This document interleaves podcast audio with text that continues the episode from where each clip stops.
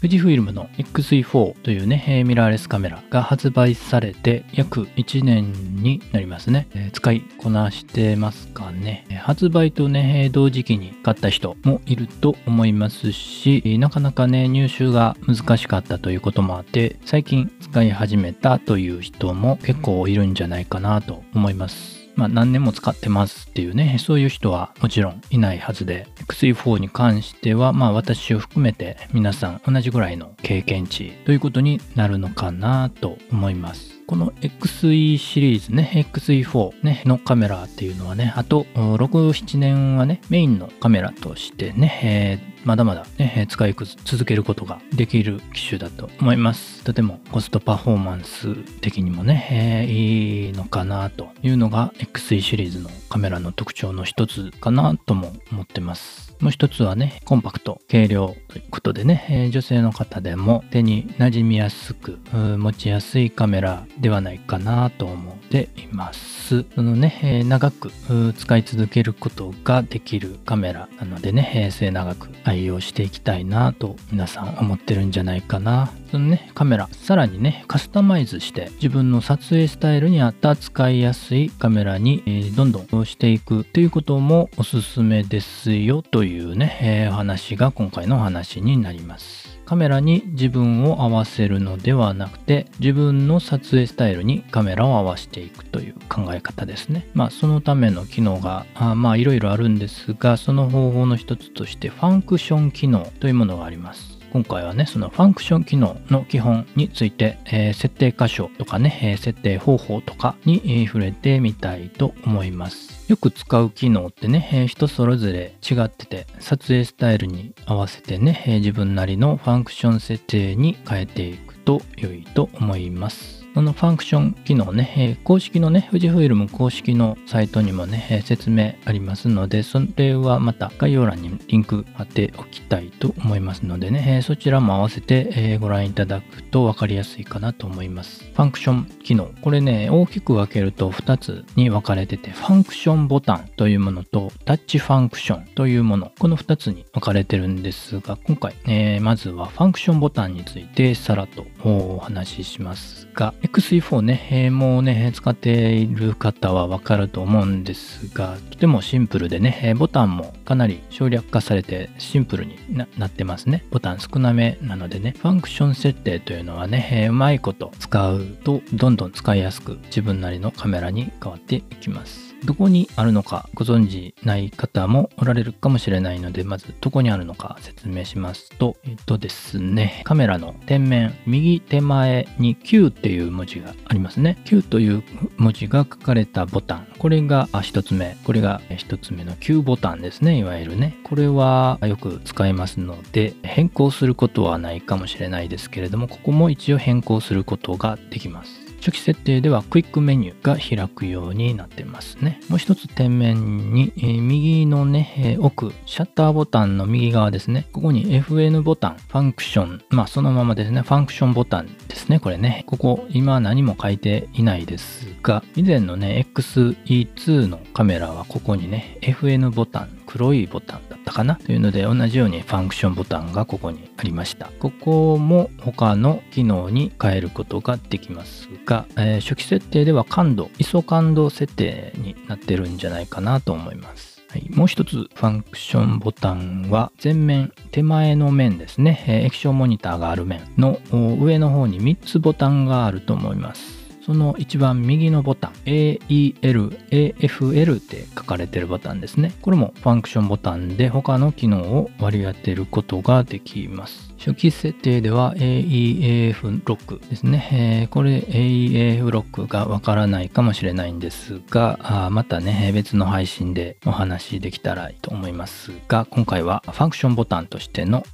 機能なので省略しますね。またね、えー、聞きたいと思った方はフォローしていただけるとね、また説明、えー、配信させていただくと思いますので、フォローお願いしますいします。はい、このね、ファンクションボタン、割り当てできる機能ね、とてもたくさんあります。まあ、いろいろありすぎて悩むんですけれども、とりあえず思いつくものをね、え、自分が使いそうな思いつくものを設定しておいて、えー、使ってみてちょっと違うな、他のものの方がいいなと思ったら変更するという具合にね、自分の撮影スタイルに合わせていろいろ試すと良いかなと思います。どんなものが設定できるのかというのは先ほど紹介した富士フイルムのね公式サイトファンクション機能のページにね、えー、書かれてますのでまたリンク貼っておきますので見てください。ちなみに今私の XE4 で設定しているものをお伝えすると Q ボタンはクイックメニューのままにしています、えー、右奥のファンクションボタンは AF モード変更に設定しています。AF, AF モードね、えー、これは何かと言いますとですね、オートフォーカスのモード、シングルポイントとかね、えー、ゾーンとか、ワイドトラッキング、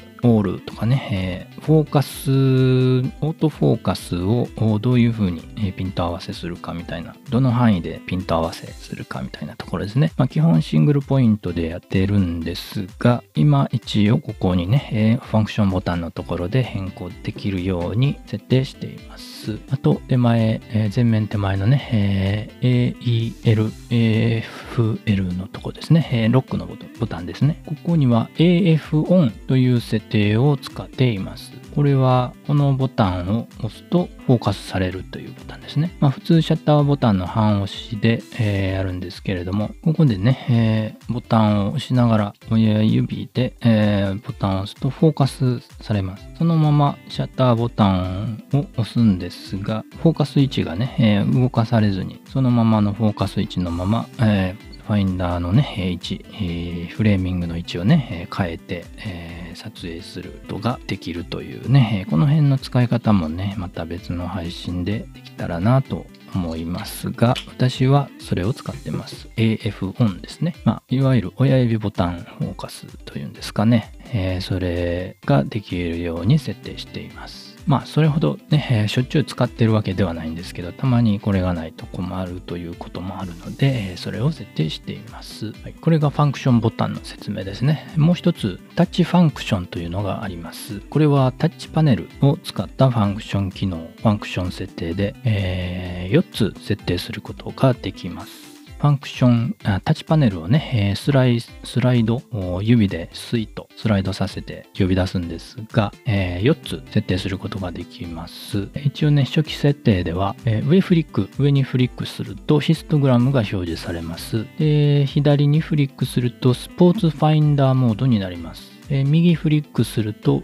情報表示拡大モードで、下フリックすると電子水準器が表示されますね。まあそれぞれどういうものかというのは今回はしませんが、4つね、え、機能が設定できます。これも何が設定できるかっていうのは、先ほど紹介した富士フイルムの公式サイト、ファンクション機能のところに、え、書かれていますし、まあカメラ見てもね、え、設定できるものがどれかね、え選べるものが出てきますので、それで確認してもいいと思いますが、今ね、私の場合は、1番、え上フリックがヒストグラムになってます。ね。ちょっと確認しながら。上フリックするとヒストグラムになって、左が ISO 感度で、右がフォーカスモード変更で、えー、下が顔検出オンオフにしてますね。今のところね。これね、フォーカスモードがね、特に必要かなと思って、えーフォーカスモードね、えー、何かというと、以前のね、カメラの場合ね、フォーカスモード、あのー、物理的なレバーがね、カメラの前面についてたんですけれども、この XE4 からそのレバーがなくなってしまったんで、その代わりになるようにと思って、ここにタッチパネルの、え、3番にフォーカスモードの設定ができるようにしています。シングルオートフォーカス、コンティニアスオートフォーカスとマニュアルフォーカスですね。えー、マニュアルフォーカスが急に必要になることがありますのでここにいつでも呼び出せるように使っつけてるんですがまあそんなに、えー、使ってないかもしれないですね。はいそんな感じですかね。ここもね、まだね、えー、これで絶対決定ということではなくてね、えー、まだいろいろ改善できることはあるのかなと思ってるんですが、またね、こんな設定したらいいよとか、アイデアありましたら教えていただけると嬉しいです。でね、設定メニューどこにあるのかなと、どこで、どこで設定したらいいのかなという人もいるかもしれませんので、一応お話ししておきますと、電源入れて、えー、メニューボタン、メニュー OK ボタン押していただいて、これスパナのマークですかね、アイコンですかね。えっ、ー、と、左に並んでるアイコンね。ここのセットアップのところ、これがこう開いていただいて、その中から操作ボタン、ダイヤル設定を選択していただいて、その中の上から4つ目、ファンクション FN 設定っていうところですね。はい、ここを開くと設定できますね。えー、QFN、TFN1、TFN2、